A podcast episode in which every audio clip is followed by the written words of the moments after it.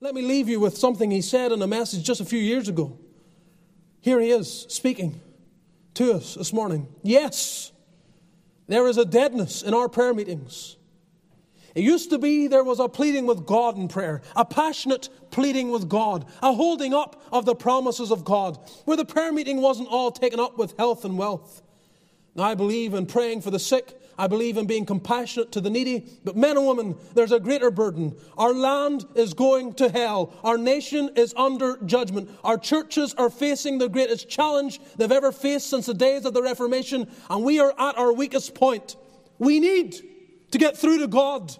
There has to be a pleading, a yearning, a burning out in prayer. The burden that Knox had when he looked at Scotland and he cried, God, give me Scotland, or I die.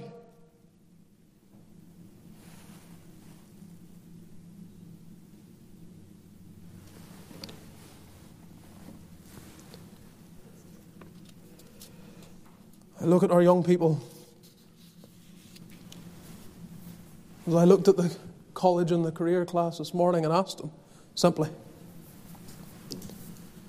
Have you ever been part of a night of prayer? And none of them have. They don't know what it's like to spend a night in prayer. And I tell you, beloved, that is where we are feeling more than anywhere else.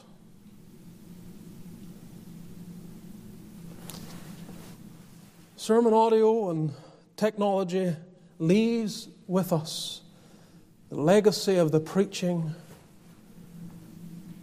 of the mighty preachers of the past, of recent eras. But we have no record of the prayer meetings. What would it be to have a record of the prayer meetings that started at 9 p.m. and went on to 4 p.m. or 4 a.m.? To listen to them pray.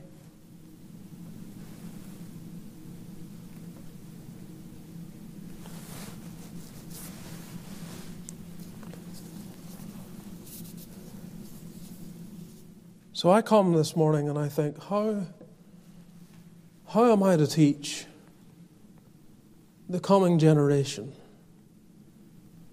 what really made men like Dr. Paisley and Reverend Wiley and Dr. Cairns and others?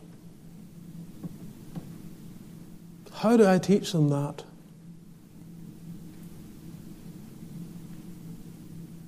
How do I teach them what it is to wait on God?